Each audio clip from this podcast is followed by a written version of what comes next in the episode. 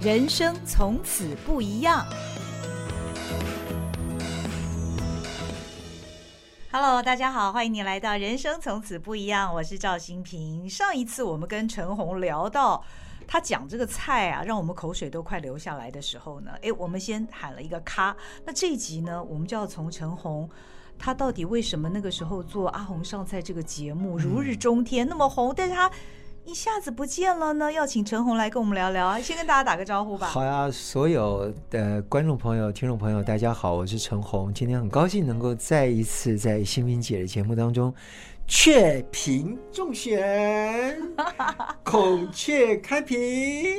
陈红这个阿鸿上菜十年的时间，我我觉得，我觉得，嗯，大家其实如果真的慢慢的去回溯一下，它其实都是有疑轨的。我是从每日一一、每日一菜、每日一书，我跟蔡康永大哥、黄伟姐姐，嗯、我们各自八分钟，嗯、然后后来那个单元就跳出来，就变成阿红上菜，每日一菜到阿红上菜的单元，哦嗯、然后从八分钟再到带状，然后这过程当中。本来刚开始是一个大男生做菜嘛，嗯，然后做到到最后就开始有明星进来喽，嗯，连归亚蕾都来喽，嗯，然后归亚蕾来的菜你就不会再去把它变成是凉拌白菜哦，我就把它变成叫做雪中猴，名字就就就偷天换日了，反正你知道他们他们很喜欢吃凉拌菜，哦，然后大白菜。尤其是这个在天气冷的时候，大白菜大出的时候呢，他们叫松菜。嗯，然后大白菜呢，在冬天的时候最甜。然后你如果说身体不是胃寒的人，大白菜把它白菜梗把它改刀之后，然后稍微抓麻一下，不要让它完全出水哦，出水就就太软了。那个要抓到刚刚好。然后呢，你就把它拌一点醋啊、糖啊，然后花生啊，最重要还要画龙点睛，要彩虹节绿，香菜、辣椒。漂亮哦，所以叫雪中红，对呀、啊，也符合归亚雷的那个身份地位嘛，对不对？其实它就是再简单不过的一道眷村的那一种妈妈菜。妈妈最厉害的就是信手拈来，用最平凡的食材做出不一样口味。我后来又被挖到中视，开始去做第一个行脚类的节目，叫做《阿红当家》。哦，那是阿红上菜之后。对，哦，然后就阿红当家之后，那时候在礼拜天的收视率可以破到三点六，哇，不得了！然后后来，葛姐、小燕姐再给我机会，再挖到又回到 TVBS，那时候又可以做 producer。哦，可是你要知道，从 host 要做到 producer 是有过程的，对，因为过去你是主持人在荧光幕前，然后等到你有一天你可以做 producer 的时候，卯起来做。我就跟法国的导演就，那你仍然是主持人嘛？是不是？对呀、啊，制作人兼主持人，你又要你又要当白脸，又要当黑脸，那所以那是阿红上菜二点零版。对对对对，对哦，这样讲我就觉得就是我就有点像变形金刚一样，一直在进化。那在进化的过程当中，你就要你就要为，当然他就是让你身兼身兼制作人，你就要为你的 rating 去负责，要去负责，然后。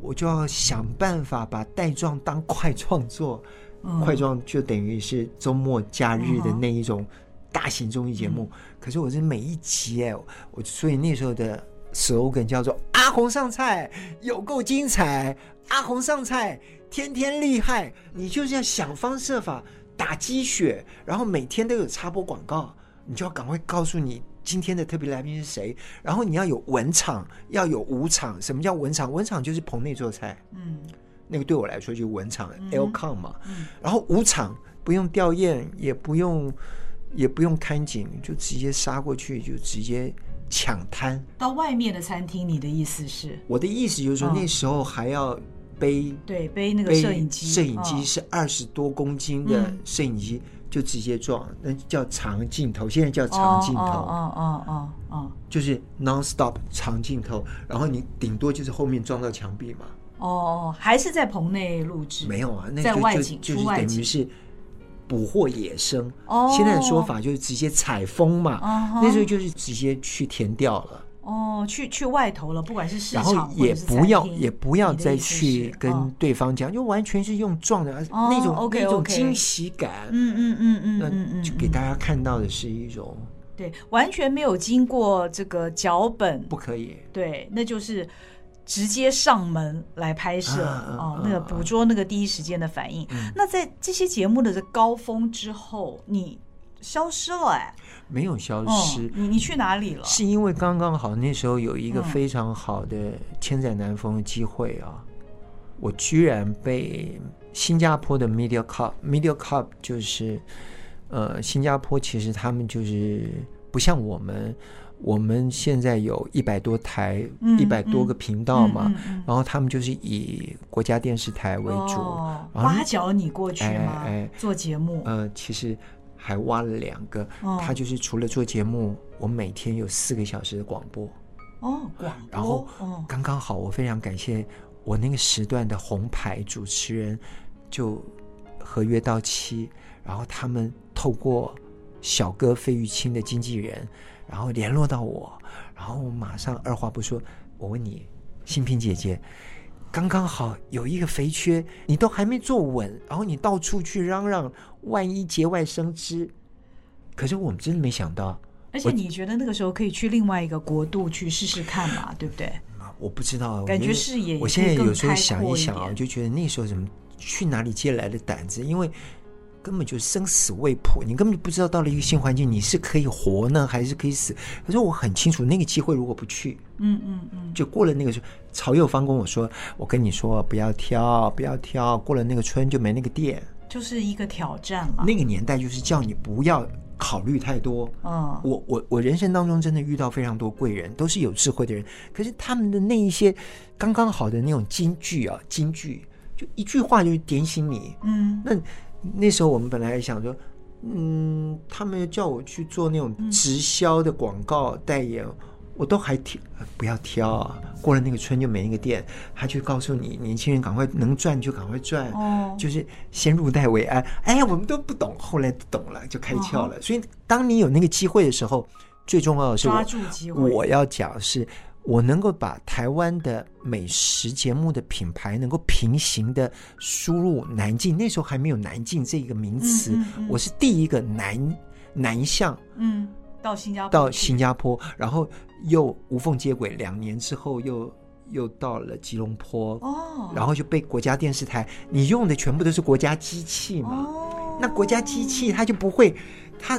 你知道一个外国人来，uh. 他又要管你食宿，又要给你这么多钱，嗯、uh，huh. 他一定要，一定要。你是受到大家肯定的啦，等于你也红到了海外，所以才会有新加坡跟马来西亚的机会。我会马来西亚之后，你又到了上海，对不对？呃，我觉得这都是现在想一想啊，嗯，如果没有这个过程。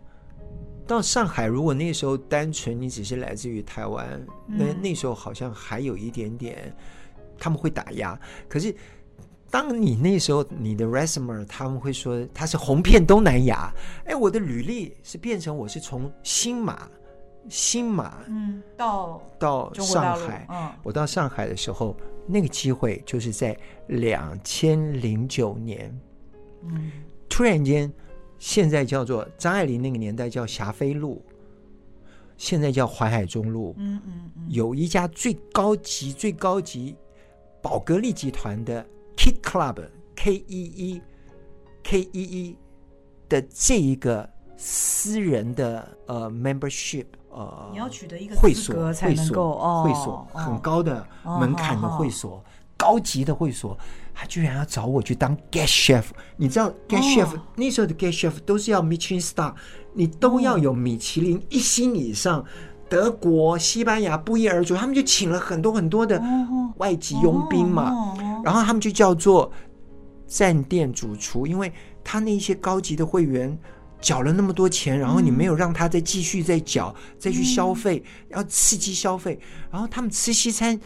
上海不缺西餐啊，嗯、因为上海早期就是有很多红房子、嗯、老洋房那种西餐。嗯、你你说苏联的，或者是犹太人的，或者什么，嗯、他们多的去，所以西餐已经吃到无感。嗯、那我就把，我居然就把林书豪肉圆就炒出了一个名堂。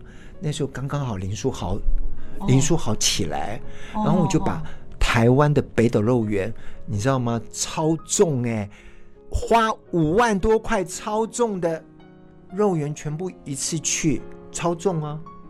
可是出口到上海，上海，可是你要重新 maintain 啊，就是中菜西吃，东风西美，然后 presentation，那我就很会搞啊，就是把它用用现在你们看到的米其林餐厅那些，把盘式做美一点，炒米粉、蒋公狮子头，呃，什么什么的，就把台味变成中菜西吃。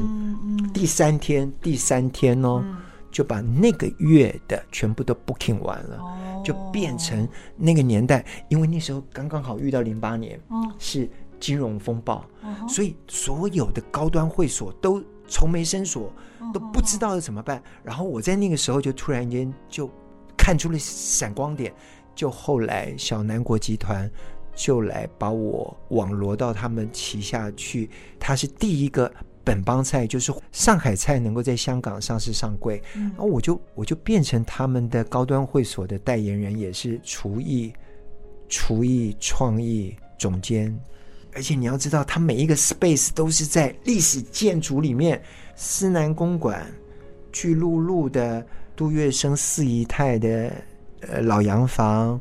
外滩的外滩园一号，所以你的角色其实是督导，你并不需要实际上的去做菜。我，我等于就是做行销哦，然后我要我要负责媒体业，我就是那那个年代还没有网络自媒体的时候，那时候叫分众广告，嗯，然后他等于就是那时候在炒股票，我等于等于把市值能够拉抬到百分之十五的成长，哎，我就觉得。这个 resume 这个这个功勋，你就是在那个时间点被你做到了，嗯，那这个是变成是业界会传说，然后你能不能够你的产值跟产能，然后最重要的是，我这一辈子从来也没有去开过餐厅，可是人家就给你有实操的经验，你就等于从内场到外场到 brand 行销。全部都参与啊！嗯，我连礼拜六、人家开了餐厅让你管就对了。你你去有点这个味道，你去参与品牌行销的这一块，我才发觉哦，原来这也是新的行当。所以阿红其实从阿红上菜之后这一路走来是非常顺的耶！哦。也有遇到不顺遂的时候，嗯、所谓的不顺遂是一般人不会去了解，那要靠自己去内化。因为我们也会遇到撞墙期，或者是你遇到了一些，因为我们的。我们的工作班底不像老三台的都比较成熟，都比较年轻。哦。然后你有时候你必须要花更多的时间跟年轻人去沟通。嗯。然后年轻人常常会有一些所谓的不确定性啊。嗯嗯。然后后来我才发觉，哎呀，你跟什么样的人都可以沟通，因为我连阿嘎阿嘎的马来语都不会讲的那一些同那些伙伴，你都可以在用最短的时间之内，你用眼神交流，或者是用。实力见长，你就让他知道，你做一次他就知道，然后做第二次他就慢慢可以知道你的 tempo，然后怎么样用最短的时间去那去达成合作的效益。嗯嗯，我觉得就是学会沟通很重要。哦，所以现在这个阶段等于是你又回到台湾来了，回家了。我也觉得人生当中。很多东西好像冥冥当中老天自有安排。嗯，后来我们怎么也没想到有疫情。对然后十年前那时候，十二年前那时候我们进上海，然后有一些布局。可是我能够在十二年前那时候就考虑到不能够再做阿红上菜，我就考虑到大健康项目的预防医学。那时候我就跟上海长宁新京卫生医院的主任医师。非常年轻，非常优秀，他们那些都是重点栽培，然后他们从学理、从医理上面去。把厨房取代药房，哦、所以吃就不单单吃。哦、那么在日本，他们叫做家庭医学。哦、那时候就是王永庆先生，他那时候所推广的宇宙操，那时候叫庄淑琪老师。哦、那就是日本把我们在寻味料理当中食物的配搭，然后达到食疗，哦、或者达到预防治疗。嗯、那预防胜于治疗，在在。在上海那时候，他们叫做治胃病。嗯嗯嗯，治胃病。嗯，不是胃，不是不是肚子的那个胃哦，嗯、是胃然发生的胃。哦，所以这个就变得有趣了。这种科学就不是单单在口味上面的好恶，而是食性。原来人跟食物就好像宇宙之间每一个元素，它是直接是衔接的。然后你要怎么样去善用，然后你要去。爱物惜福，然后把它变成是一个生命元素去看待。哦，治未病，治未来的病，就是预防的意思，让你未来不会生病。对，也就是又是另外一个领域了。就你，你后来你会发觉，哎，对耶，我到德国到法兰克福，你即使感冒。他们医生都不会给你开，我们动不动就打抗生素嘛。对对，他们不可以的，回去喝草药。哦，因为到现在，他们一般的感冒就是愿意用两个礼拜去自我疗愈，他们就用 herbs tea，嗯，herbs 自然疗法。然后现在才知道说，哦，我们跟狗狗一样啊！你看狗一出来就去蹭草丛，嗯，它是去吃它要的，它去找药。哦。只是我们不知道，我们的动物本能，早期我们是知道的，就好像女女孩子在妊娠的时候，为什么她特别敏感，她特别知道她要什么？其实她的 baby 告诉她她要什么。可是我们好像我们现在已经被被 franchise 的这种商业品牌。因为口味太重了，你知道，我们每一个人都吃到到最后都要都要洗肾，都要换肝，那就是要回归自然，那就是要回到五感唤醒。然后我现在就发觉到，哎，我好像你要问我保养，我好像回到我可以不吃肉也可以很享受。那可是我从前我很讨厌吃素的人，为什么？因为我妈妈吃素，然后她吃的素又很严肃，然后我觉得你们都好像一成不变。嗯、那我后来就发觉到，我去跟她生气，我去跟自己的母亲较真，有什么意思？嗯嗯、还不如就慢慢去改变。然后你要怎么样把不吃肉也可以变得很享受？嗯，然后把素食变得像艺术。嗯哼，那这个就是我突我的破口，就突破的地方。嗯，我我觉得我人生当中就一个阶段一个阶段一直在。在进化，然后衔接的蛮好的。嗯嗯嗯。现在我的想法是，嗯、我的任务好像应该是告诉大家，回家吧，回家跟自己的家人，或者是分享给你自己觉得最重要的人。嗯，一个礼拜哪怕一餐饭，所以我又推广了一个叫做 Home Style，嗯，红时代，哦、就是回家的年代。哦、你怎么知道这本书一推出来之后？Coffee Nineteen 就就就出来三年？就必须要待在家里，就宅经济的时代就开始了。哦，现在是绝对是宅经济时代。哦，所以每一个人一定要学会，不是只是叫外送平台，而是你要学会 handmade，学会在一般我们说 home time 的时间，你要去 appreciate，要去享受生活。所以这一次疫情时你回到台湾的吗？我觉得疫情前好像就有这个 sign，嗯、因为我觉得父母亲也年纪大了，嗯、我母亲都已经八十岁了，嗯、所以我现在的工作你要问我，我我当然我也在学校呃教书，嗯，我觉得这些东西对我来说都没有比当妈宝。我现在的主业是妈宝，因为因为我我从前我非常感谢他们，好像从来也不会挡你说啊，你干后你要跑那么远。哦可是你要知道，那个东西就是跟老天爷抢时间的，嗯嗯嗯，那个是有时间压力的，嗯。可相对来说，你最容易忽略的就是身旁的家人。对。那现在我反而我这段时间我可以回来去修补我跟家人之间关系，然后老天爷又让我重回我的母校，能够去任职。我觉得，哎，好像这些东西都我我我从来没想过，我有一天会会会回到校园，我何德何能啊？哎，现在的小朋友对你上课有什么样的反馈呢？其实他们都没看过阿红上菜。对对对对，但他们的父母亲可能会跟他们讲。最简单了，你就叫他打电话给他阿妈，他阿妈，他阿妈，只要阿妈一接通了，所有东西全部都搞定了。他只要听到我跟他阿妈的这个 communicate，就是我跟阿妈一定能够接上天线的。然后他回去，阿妈就会讲啊，你干嘛自己讲？然后当阿嬷。前两堂课无非就是先 warm up，大家先培养感，先培养感情，把感情先把弄一下。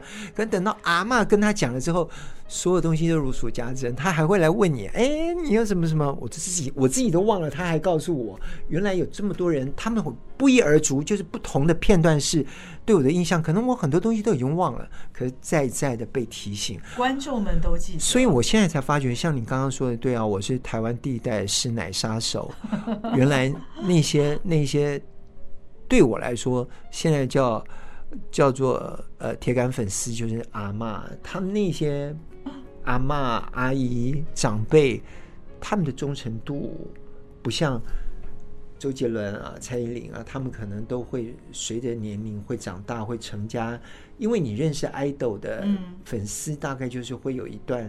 就是我们就是说年就是青春期的时候，嗯嗯、对，一起成长。然后我我等于就 就是陪着，我就你要知道有一些，他说我阿妈要走的时候，还要叫我跟你有机会跟你问候一下。我我我真的没有想到你能够去做一个美食节目，做到能够去影响到一个家族，是他们全家人去讨论。好几代。他们说这道菜是我妈妈学你做的，然后全家人都受惠。我才发现哦，原来，哎，这个我不是只是我们那时候只是在想，我们能够上上电视啊，然后，哎，就是稍微花拳绣腿乱搞一下，原来这个意义意义这么意义这么深远，那就是常青树的价值啊。我我觉得应该是 我我们把我们把他很认真的去对待，然后天道酬勤。我是笨人勤功夫，我绝对不是聪明的，我太清楚我自己，所以我很认份。我事前的准备也会比别人做多一点，少一点睡眠没关系，但是我会比较愿意多花一点心思，然后去思考。一般都是我们就是说像读稿机嘛，就有主播可以有读稿机，哦、然后你说演员有脚本，嗯，嗯我们完全是脱稿的。那你就要想，你要怎么样去把起承转合，要去把高潮，或者是要把中间的一些破段去引人入胜，一直不停的去想方设法，这个就有趣，那就变成我，我就变成我要在我要在编剧，或者是要在。梗图上面要去做一些效果，要吸引大学生的注意力，那真的是一个很大的挑战。其实也是因为陈红任教的关系，我才知道明星科技大学它是有餐饮相关科系的。有，我们那个年代其实没有旅厨系，嗯、也没有所谓的社会，现在叫做。呃，服务产业学院，嗯，那现在服务产业学院也其实是所有所有服务业。AI 没有办法替代的，因为现在所有的缺工跟人力。包括餐饮，所以我现在常常跟同学说：“哎，不对耶！如果今天你们的工作以后只是要去厨房，你们国中就可以去学艺。”说的也是。然后就你们现在应该是要未来，你们要透过直播、透过自媒体，你要怎么去行销你的？你可能你要在毕业以前，你就要想方设法要自己做自己的 brand 哦，嗯，你要当自己。的 CEO 啊，嗯、那你要学会管理，要学会行销，嗯、但但是你还是一样脱离不了跟餐饮或者是管理跟酒店服务，他只是在教你怎么 server，嗯嗯，只教你怎么去跟第一线的人去做一个 relationship，不是以后一定要叫你去做 waiter 嘛？正好，呃，陈红他有这样的经验，除了在第一线的厨房里面，他还有在。电视台主持节目，然后又在呃其他的国度里面做餐厅餐饮方面的管理，还很全方位。所以明星大学请到这样的老师，还蛮不容易的。我会觉得，我也非常感谢母校，就是。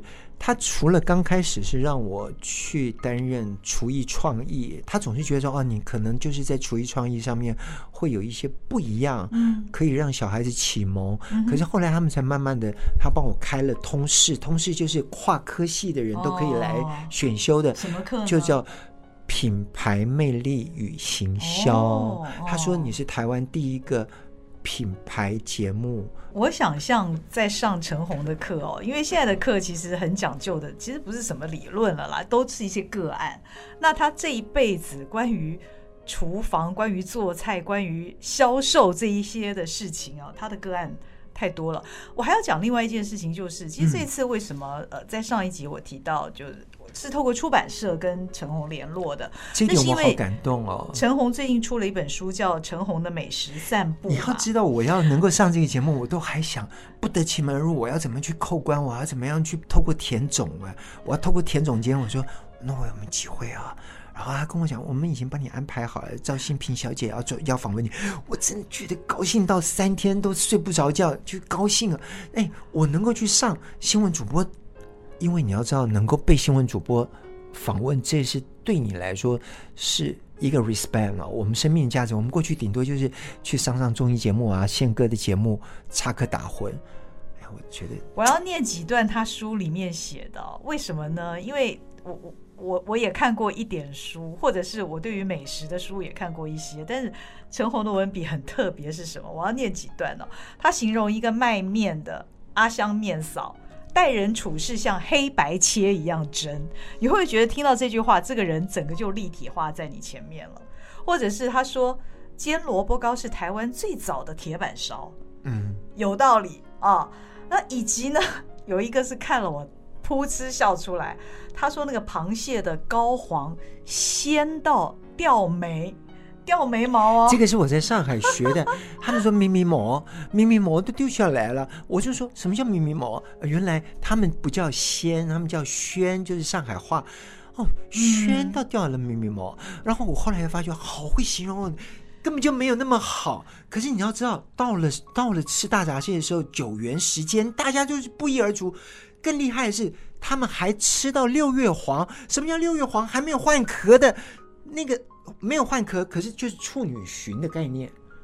然后他们就用所谓的用招，台湾有一种叫呛哈、呛蟹，嗯嗯，可是他们的做法又更灵巧。那我现在你刚刚说的第一个，你再重复再念阿香面少的，你再念一次。待人处事像黑白切一样真。嗯，我给大家听一下啊，我在这个时候我就要麻烦制作人让我这一段。我公器私私用啊！我一定要跟你录了一段，你跟阿香不是不是阿香阿香今天早上留给我的。我我说真的，我很感动哦。嗯，因为呢，阿香我认识她，从我刚来台北三十多年前我就认识她妈妈。我先我先是从她妈妈的面瘫，然后她后来就等于客少祈求，把妈妈的老面瘫顶起来。嗯，这个女人呢、啊，这一生呢、啊，就是命运多舛。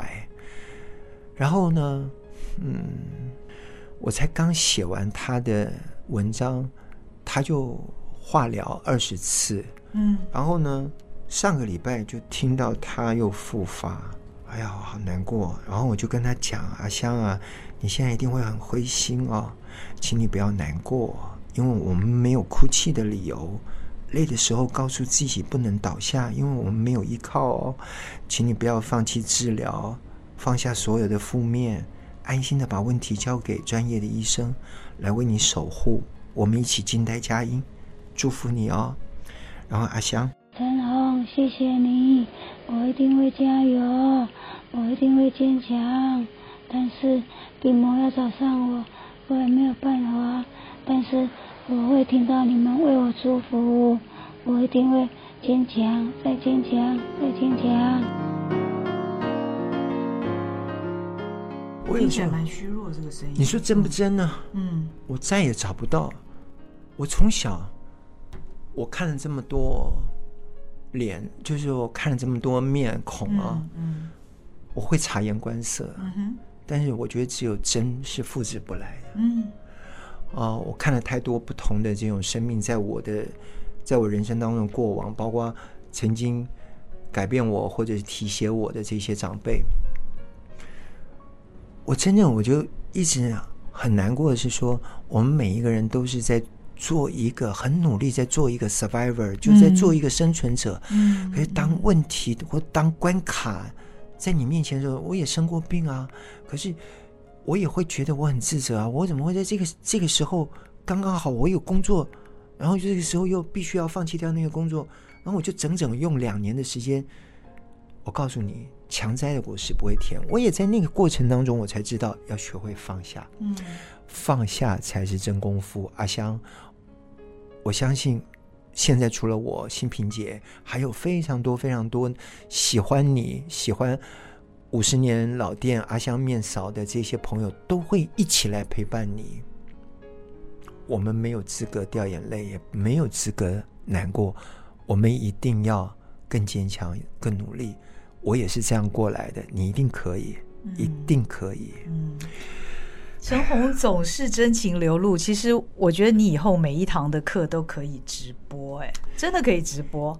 其实我觉得已经有点了，直播到有一点烂伤了。我现在看太多的直播带货，还有一些 “hello hello”，不知道在哈什么的，嗯，就是感情的东西，宁可不要说话，人家都会知道你在想什么。嗯哼，这个是小燕姐告诉我，她说不要不开心哦，不要不开心。我从前都会委委曲求全去做很多东西，可是小燕姐怎么知道我开不开心？她说观众都看得出来。嗯。所以她要求，嗯，我到现在，他希望我都一定要用开心的方式去做我的事业。我就是我就是从小燕姐身上学到的 philosophy，就是不要假嗨。她的工作比我的压力更大。嗯，她因为她是八点档，她尤其是周末假日的那一种黄金时段，她要带动一帮子人呢。嗯，而且你要知道。这个人虽然很小，但是能量要很强大到能够去带领一帮子。我觉得这种所谓的领袖魅力啊，或者特质，是现在 CEO 很多人要去学 EMBA 要去学到的，而不是去交朋友。嗯，我觉得陈红的感情太丰富了，在我们两集的节目里面没有办法让他道尽他。其实从一跨入这个社会之后，他对于很多人情世故的体悟。但是其实你可以去买一本他的这个陈红的美食散步。虽然今天七夕听说已经十刷了，等到这个节目播出的时候，已经不知道多少刷了。但我觉得这个书好看的原因是在于呢，很真。他讲的不只是美食，他讲的是人，嗯，跟感情。其实食物背后没有故事，就是。他就跟 French 跟那个就是一般我们说美式速食店，或者是直接用炸的，或者是用组合式的食物，因为未来未来在一个快时尚的过程当中，我们都会变成像像机器人一样，会一直被不同的东西去喂养。但是在台湾，你还能够去找到现在叫做有温度的食物，嗯，要很感谢，你要很感恩，你要很感恩那个老板娘还记得你，所以我我现在会发觉这是台湾唯一跟其他城市最不一样，因为我在新加坡我看太多 food center，太多 food court 都是很制式的，很干净，可是没有特色，或者卖的东西都是一样，可是我们呢，即使是每条夜市。你卖的东西大同小异，可是每一家店倒还是可以找到同中有异。嗯，我光是在饶河夜市，我都可以吃得到半夜深夜食堂，还可以吃到不会发臭的海鲜羹，哎，四味海鲜羹，你把加鬼不？那他居然能够在。饶河夜市屹立不摇，卖到超过三十年，而且老板娘永远都穿一个好性感。老板娘又号称是饶河夜市的林志玲哎，然后老板又是饶河夜市的吴宗宪哎，哎，我们就是说玉女配配什么铜啊？金童。金童。然后他从年轻我就认识，到现在我们都老了，就一起变老。那就变成从刚开始他只认识你是一个哦，你是一个节目主持人，到现在就变家人。哦，所以你一去，你不是只是吃那一碗十斤海鲜羹，他会把他们今天的员工餐也给你 bonus。我们今天吃什么，他就给你吃什么。员工餐永远都比卖的还好吃，因为做吃的人永远最重视的就是要对自己好，所以他们吃的员工餐都是最好的。自己人吃的，所以我就觉得这个才是现在台湾人。你要努力，努力到让人家认识你之后，你就可以得到更多不一样的福利。嗯，我祝福陈红永远长青，因为越长青越有味道。你，你也是，你也是。我们两个加起来绝对没有一百五十岁哦。谢谢您的收听收看，我们下回见，拜拜。谢谢大家，谢谢。